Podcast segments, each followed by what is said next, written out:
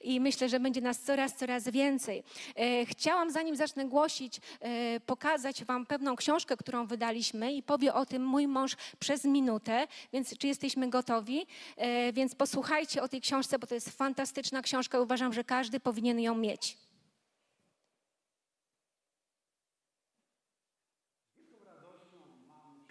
Wielką radością mam przyjemność przedstawić Wam nową książkę Johna G. Lake po polsku. John G. Lake o uzdrowieniu. Jest to książka, która opisuje jego naukę, jego mądrość, opisuje również doświadczenie, jakie zdobył w służbie uzdrowienia. Prawdopodobnie od czasów apostoła Pawła do obecnych czasów była jedna, to jedna z najpotężniejszych służb uzdrowienia, jaka miała miejsce w Kościele. John G. Lake żył na początku lat 20.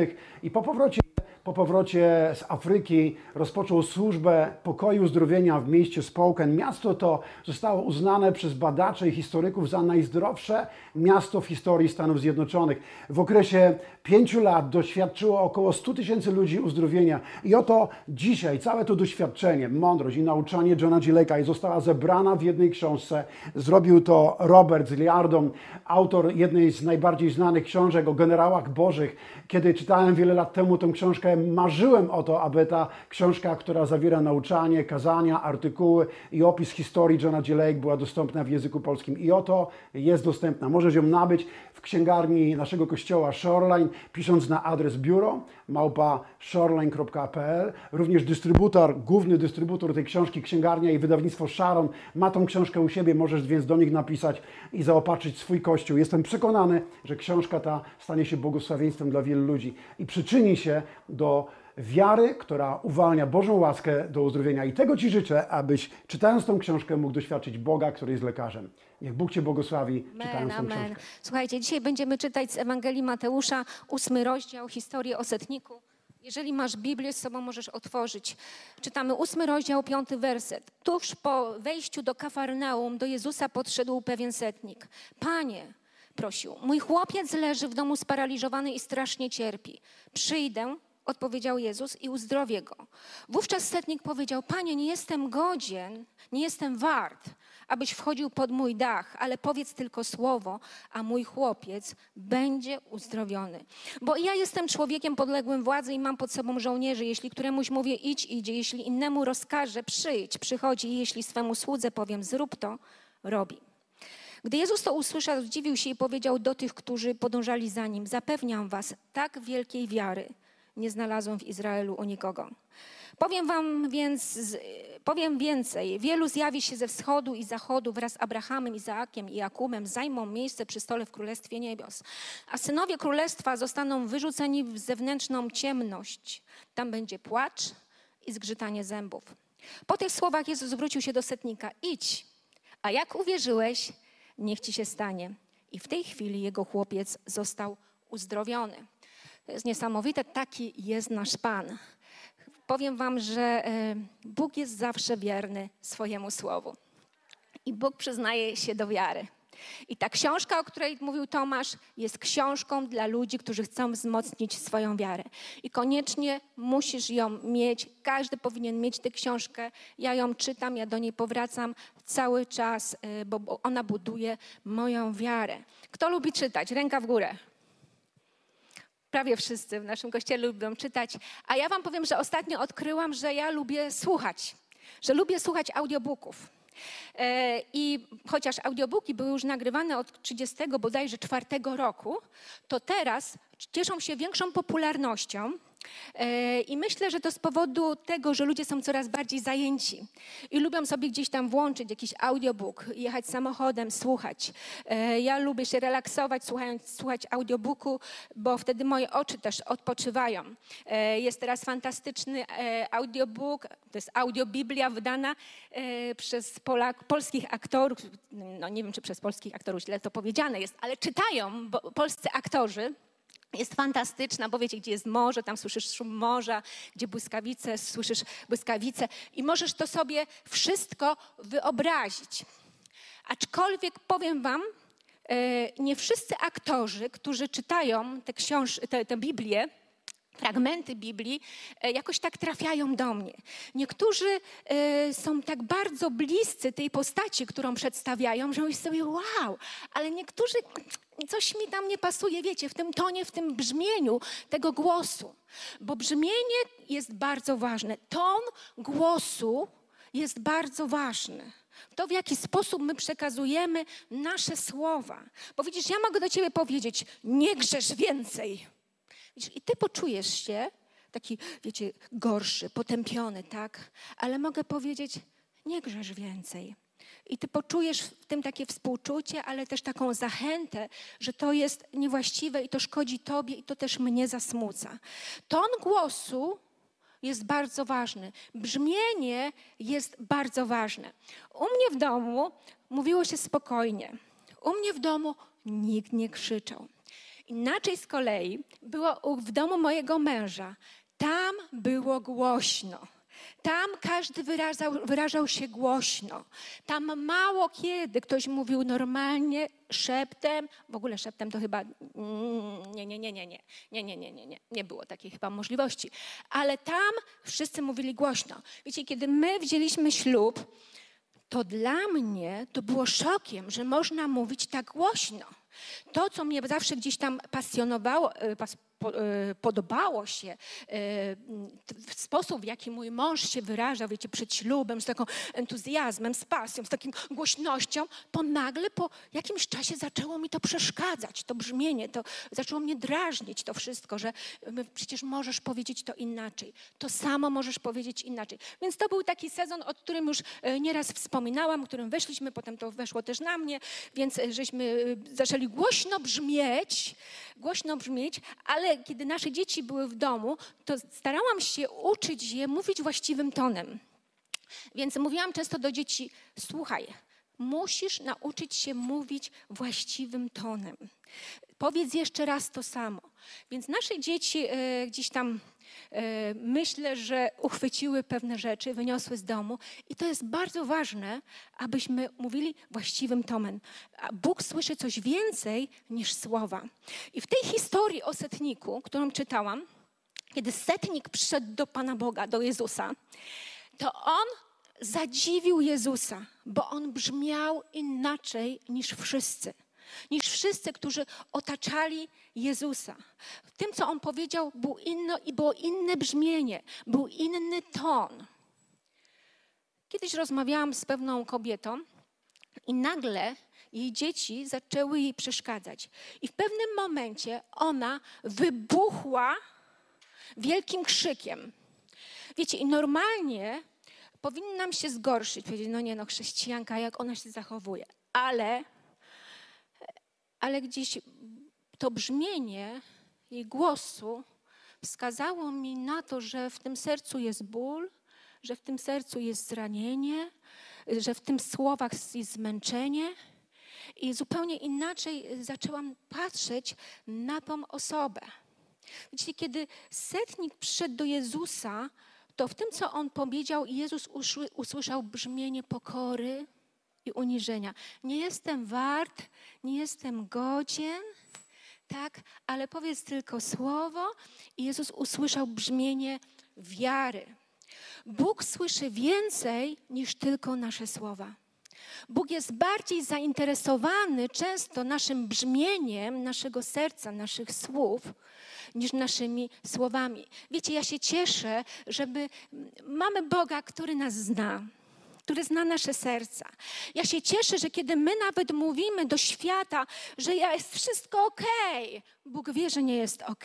Że kiedy my mówimy do świata, ja sobie radzę, to Bóg tak wie, że ja sobie nie radzę. Kiedy mówimy do, do świata, ja mam wszystko pod kontrolą, to Bóg tak wie, że nie mamy wszystkiego pod kontrolą. On wie, on nas słyszy. Wiecie, czasem nasze słowa są na takim autopilocie. Po prostu mówimy rzeczy, mówimy rzeczy, mówimy rzeczy, ale Bóg zna ton, Bóg zna brzmienie. Często, kiedy dziecko przychodzi do mamy i coś mówi, to ty już wiesz, że coś jest nie tak. Chociaż on coś innego mówi, ale ty słyszysz to brzmienie. że coś jest nie tak, słyszysz ten ton. I to jest niezwykłe. Wiecie, nieraz z ludźmi rozmawiam i staram się wsłuchiwać w to, co oni mówią. I czasem bardziej wsłuchuję się w ich ton, w ich brzmienie, niż w ich słowa. Nie to, że jestem jakimś detektywem, ale jestem pastorem i chcę pomóc tej osobie. I chcę wiedzieć, co rzeczywiście się kryje za tymi słowami. Czy ból, czy odrzucenie, czy złość. Teraz mamy takie duże możliwości, że w mediach społecznościowych naprawdę możemy pisać, co nam się podoba. E, My akurat z Tomkiem e, na Facebooku mamy ograniczone właśnie możliwości obserwowania z powodu fanpage'a. E, Ale nieraz docierają do mnie jakieś takie, wiecie, informacje, jak to ludzie, jak to chrześcijanie e, wylewają różne e, swoje poglądy. To, że ludzie mogą mieć różne poglądy, to nic. Ale widzisz, chodzi o to brzmienie. Czy tam jest złość, czy tam jest uszczypliwość, czy tam jest takie, wiecie, potępienie. Chodzi o to brzmienie. Bo ty możesz mieć inne na przykład y, zrozumienie, czy swoje poglądy na temat maseczki, czy na temat szczepienia. Ty możesz mieć, bo po prostu jesteś wolnym człowiekiem, tak? Ale nie możesz tego przekazywać takiej złości, w gniewie.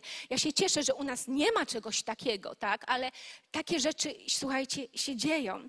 E, rozmawiałam właśnie niedawno z pastor Lorą i ona mówi, że no tam u nich w kościele, jak to jest z tym szczepieniem, się pytam, e, w zespole, niektórzy się szczepią, niektórzy się nie szczepią, ale wszyscy siebie szanują. I to jest niezwykłe i ja się cieszę, że my tego możemy doświadczać w naszym kościele, wiecie, bo Biblia mówi o tym, amen, amen, bo Biblia mówi o tym, abyśmy dbali o jedność. I właśnie wczoraj wyskoczył mi taki fantastyczny werset z Galacjan, z Galacjan, zaraz wam powiem, który rozdział, piąty, werset dwudziesty. I myślę, że w tym jest, to jest bardzo ważne, żebyśmy o tym pamiętali. W Galacie, Galacjan wers, wer, rozdział 5, werset mm, 19, ale nie przeczytam wszystkiego, tylko sobie tak przeskoczę. Możecie w domu sobie przeczytać. Tutaj jest mowa o uczynkach ciała. Wiadomo, co bierze się z ciała, jest wymienione. Nierząd, nieczystość, rozpusta, oddawanie czci bożyczom, tak dalej, tak dalej. Ale słuchajcie, na końcu fajne e, tego wersetu jest coś takiego, na co nigdy nie zwróciłam uwagi, uwagi brak troski o jedność. Że to jest cielesność. Brak troski o jedność jest cielesnością. To jest niesamowite. Więc my, jako chrześcijanie, potrzebujemy między sobą w wspólnocie dbać o jedność i szanować siebie, pomimo tego, że czasem mamy, wiecie, inne poglądy. I e, jeżeli nawet coś musisz komuś powiedzieć, a inaczej myślisz, to zawsze staraj się to zaprawić taką miłością, e, tymi uczynkami ducha, dobrym brzmieniem. Tak? Zgodzisz się ze mną? Wiecie, y, to brzmienie, które z nas wychodzi, tak naprawdę pokazuje, co w nas jest. Kiedy jedziesz samochodem, ktoś ci zajedzie park, y, zajedzie drogę i kiedy to po prostu z ciebie wychodzi złość, gniew, to tak naprawdę to nie jest to, że ty się zezłościłeś na tą osobę, e, ale to gdzieś tam jest w tobie zakorzenione. To, że ktoś zajmie twoje miejsce na parkingu i ty przyjedziesz i powiesz, o, ktoś mi tutaj zajął i od razu kipiesz złością. To nie jest tak, że to nagle się stało. Nie, to po prostu w tobie gdzieś tam jest. To, że stoisz w kolejce i ktoś na przykład wejdzie ci w trakcie, gdy, gdy już masz płacić, to zareagujesz taką złością i takim oburzeniem. Chrześcijanie, myślę, że powinni zareagować. No dobrze, no, no dobrze, dobrze, niech Panią Bóg błogosławi, niech Pani sobie kupi. Ja poczekam jeszcze. Oczywiście są różne sytuacje, kiedy nam się spieszy, ale nie o tym teraz mówimy. Mówię o tym, że czasem w naszym życiu, tak jak w tej kobiecie, jest ból, jest zmęczenie, jest zranienie i to wychodzi w takich, wiecie, sytuacjach błahych. W takich sytuacjach, które s- się zdarzają nam trudnych w życiu. Po prostu. Problem był w nas, ale to wychodzi z Twoimi słowami. I myślimy, że to środowisko ma problem. Myślimy, że środowisko ma problem, ale tak naprawdę to my mamy problem. Bóg używa środowiska, abyśmy mogli usłyszeć swoje brzmienie. Co w nas jest w środku? Bóg używa środowiska. Ktoś może powiedział coś przykrego, ktoś może zapomniał o tobie, ktoś y, pomylił się, pominął ciebie, tak? Ktoś zrobił coś przykrego tobie, ktoś powiedział o tobie coś złego. Jak wtedy reagujesz? Jak wtedy reagujesz? Czy to tak bardzo dotyka ciebie, czy to wychodzi z ciebie w postaci rozczarowania, w postaci odrzucenia, w postaci zranienia? Bóg chce, abyśmy brzmieli tak, jak brzmi niebo. Abyśmy brzmieli miłością. I wierzę, że On nas do tego prowadzi. Widzicie, ten setnik, on znalazł się w problemie. Ta historia mówi o tym, że był problem, że była trudna sytuacja. I on przyszedł w tych problemach, ale tam było tak dużo brzmienia, wiary, pokory, uniżenia w tym wszystkim. Tutaj chodziło o jego sługę, tutaj nie chodziło o chłopca, jego, który był jego synem, tu chodziło o jego sługę. Wiecie, dzisiaj, dzisiaj to ja dziękuję Panu Bogu za osoby, które mi nadepnęły na odcisk. Ja dzisiaj dziękuję za osoby, które o mnie mówiły źle, bo wtedy mogę się uczyć kochać takie osoby. Ja dzisiaj dziękuję Bogu za osoby, y, które o mnie zapomniały. Ja dzisiaj dziękuję Bogu za osoby, które źle mnie potraktowały, bo wiem, że to mi pomogło, żeby wyszło ze mnie to, co tak naprawdę jest tam w środku, to brzmienie moje właściwe, które jest. I wtedy może przyjść Bóg i to usunąć. Wiesz, kiedy znajdujesz się w ogniu, to wtedy widzisz dopiero, jakie jest w tobie brzmienie. Ja mogę zobaczyć, jak jestem w ogniu, ile jest we mnie lęku, ile jest we mnie jeszcze strachu. Ja dziękuję Panu Bogu, bo wtedy mogę przyjść do Niego i On może to usunąć. I teraz wiem, że to nie otoczenie miało problem, ale że to ja miałam problem. I często myślimy, że to otoczenie ma problem, ale nie, to znaczy, że możesz mieć problem. I że Bóg chce Ci coś pokazać. Bóg chce Ci pokazać, jak brzmisz. Wróćmy do setnika. Setnik, tutaj jest napisane, miał chorego sługę. Ten sługa był sparaliżowany. Ten sługa był sparaliżowany, a to oznacza, za chwilę tego wrócę, jeszcze powiem jedną rzecz. Nie wiemy, kim był ten, ten sługa. Nie wiemy, ile on znaczył dla tego setnika. Czy on był związany z nim sercem, czy pomiędzy nimi była jakaś więź, czy po prostu miał jakieś ważne zadania w jego domu. Nie wiemy, o tym nie jest mowa. Ale wiemy, że on był sparaliżowany. Wiecie, a paraliż oznacza to, że jakaś część ciała jest chora, że jakaś część ciała jest. Unieruchomiona, że jakaś część ciała nie działa, że coś utknęło, tak? Że coś po prostu utknęło i to się nie rusza. I do czego teraz zmierzam? Zmierzam do tego, że czasem, czasem w naszym życiu może być tak, że może być taka sfera, w której utkniemy. Paraliż sprawia to, że tam coś nie działa normalnie, jak powinno działać. I może być w naszym życiu, i to jest sedne mojego dzisiejszego kazania, że może być taka sfera w naszym życiu, w której utknąłeś, w której utknęłaś. I widzisz, może być tak, że niektórym ludziom jest z tym wygodnie że niektórzy ludzie się do tego przyzwyczaili. I ja nie mam nic przeciwko temu dzisiaj, że ty się do tego przyzwyczaiłeś i że ty chcesz, żeby tak było. Ty to zaakceptowałeś. Ale ja dzisiaj mówię do tych ludzi, którzy są zmęczeni tym utknięciem.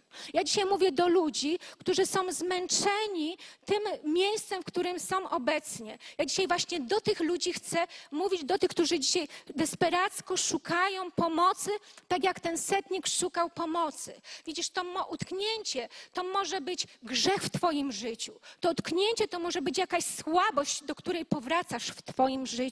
To utknięcie to mogą być problemy w Twoim małżeństwie. To mogą być Twoje problemy finansowe. To utknięcie to może być Twoja samotność. To utknięcie to mogą być problemy z Twoim dzieckiem. Cokolwiek to jest, Ty wiesz, że utknąłeś w jakiejś sferze w swoim życiu. I chcę, abyś przez moment pomyślał o tej, o, czy jest w Twoim życiu taka sfera, której czujesz się taki opuszczony, w której czujesz się potępiony, w której czujesz, że coś jest nie tak, że coś nie działa.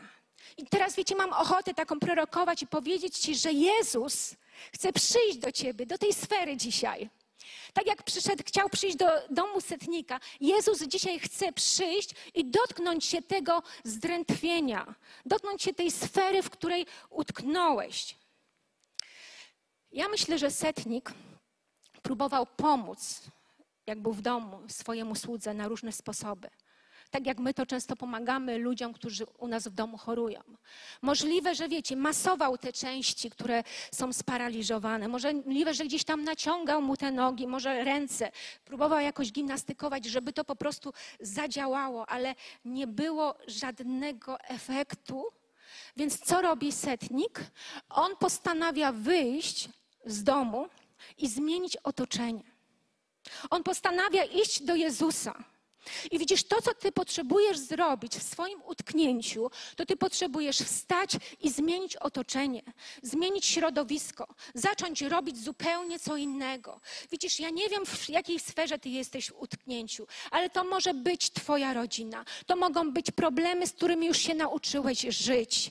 Bo jeżeli jesteś sparaliżowany, możesz się z tym nauczyć żyć. Możesz to zaakceptować. To mogą być problemy w relacjach, to mogą być to toksyczne relacje. Bóg Ci dzisiaj chce przynieść wolność. I wiecie, co jest niesamowite?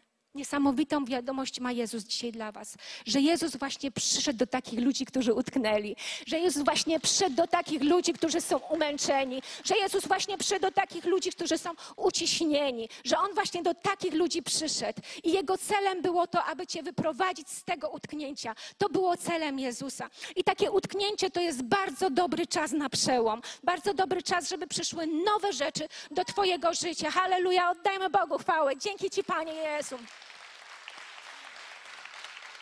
Setnik mówi coś niezwykłego do Jezusa. Coś, co totalnie wyprzedza zmartwychwstanie i pięćdziesiątnicę. Coś, co jest jakby dla Kościoła. On mówi, poślij słowo. Wystarczy, że poślesz słowo. A Jezus mówi, ja przyjdę y, i uzdrowię. Wiecie, gdyby do mnie Jezus tak powiedział, to ja bym powiedziała, Panie Jezu, przyjdź, połóż ręce na mnie, na całej mojej rodzinie, zjemy wieczerze i tak dalej, rozumiesz? Ale On mówi, poślij słowo. I używa takiej analogii, że porównuje żołnierza do słowa. To jest niezwykłe. On mówi do Pana Jezusa, ja jestem poddany władzy i pode mną mam żołnierzy.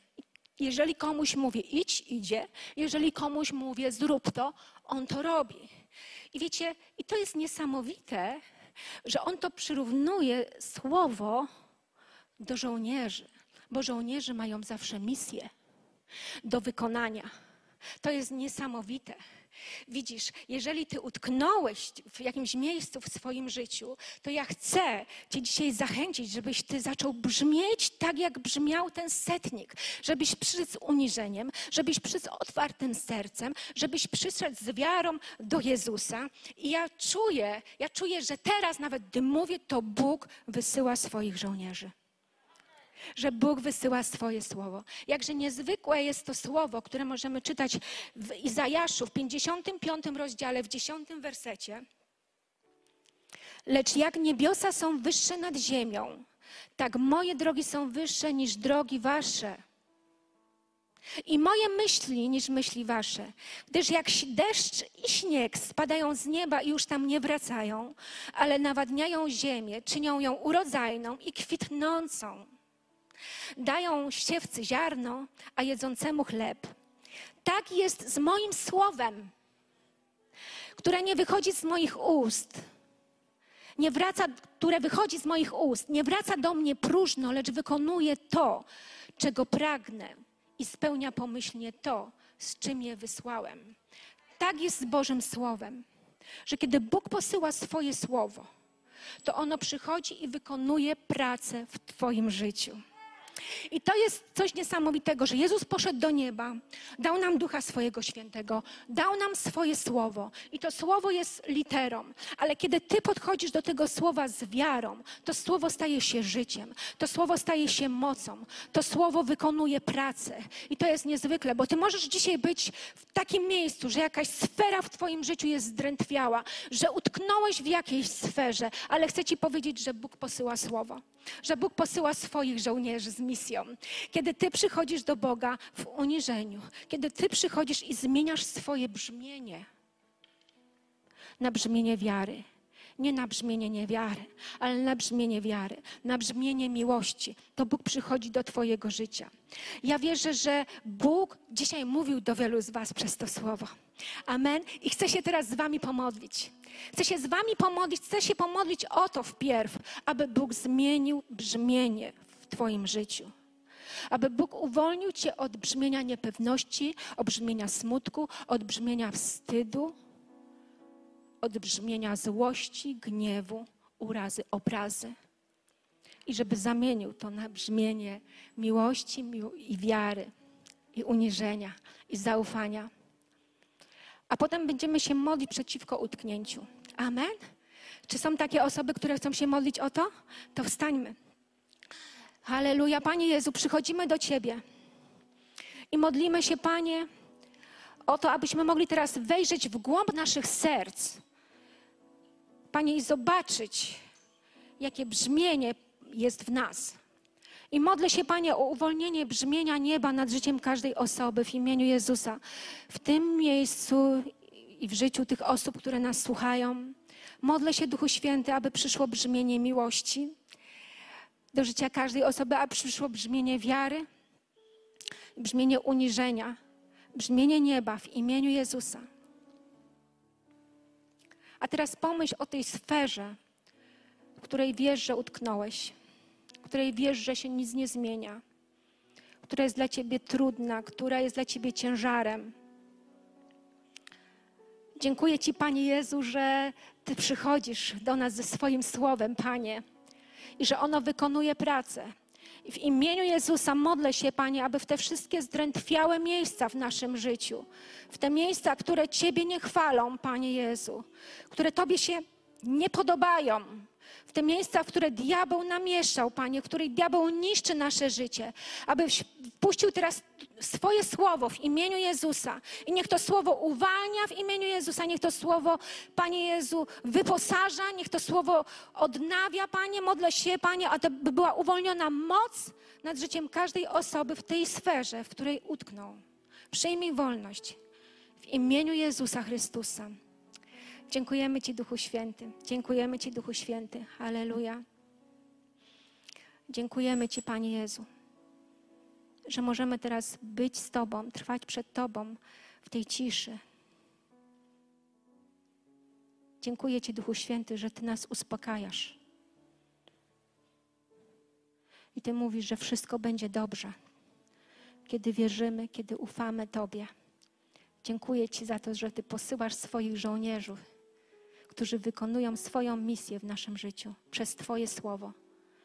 Dlatego modlę się, Panie, o głód słowa Twojego w imieniu Jezusa. W życiu każdej osoby modlę się o potężny głód słowa, Panie, aby Twoje słowo mogło wykonać pracę. Amen, amen, amen. Może jesteś dzisiaj pierwszy raz na tym miejscu, może już któryś z kolei, ale nigdy jeszcze tak świadomie nie oddałeś życia swojego Panu Bogu. I Jezus nie stał się Twoim przyjacielem i osobistym zbawicielem. I dzisiaj chcę Cię do, zachęcić do tego, abyś pomodlił się ze mną, jeżeli chcesz oddać życie Panu Bogu. Abyś pomodlił się ze mną tą krótką modlitwą i powierzył swoje życie i całą swoją przyszłość Panu Bogu, jeżeli chcesz. Jeżeli jesteś gotowy, to módl się teraz ze mną świadomie. Powtarzaj za mną tę modlitwę. Panie Jezu, dziękuję Ci, że umarłeś za mnie na krzyżu. Dziękuję Ci, że Twoja krew została przelana za moje grzechy. Ja modlę się teraz o to, aby został oczyszczony z każdego mojego grzechu. Przepraszam Cię za moje grzechy. Modlę się, abyś wszedł do mojego serca i zamieszkał w moim sercu. I ogłaszam Cię moim Panem i moim Zbawicielem. Amen, amen. Chcę zapytać, czy ktoś się modlił teraz ze mną tą modlitwą. Jeżeli tak, pomachaj mi ręką. Tutaj jest osoba, tutaj jest osoba, tam jest osoba.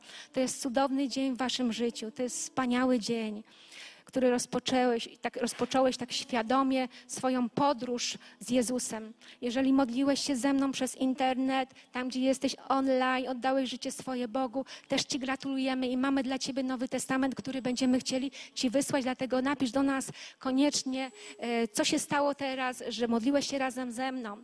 E, Jeżeli jesteś tutaj pierwszy raz też i modliłeś się tą modlitwą,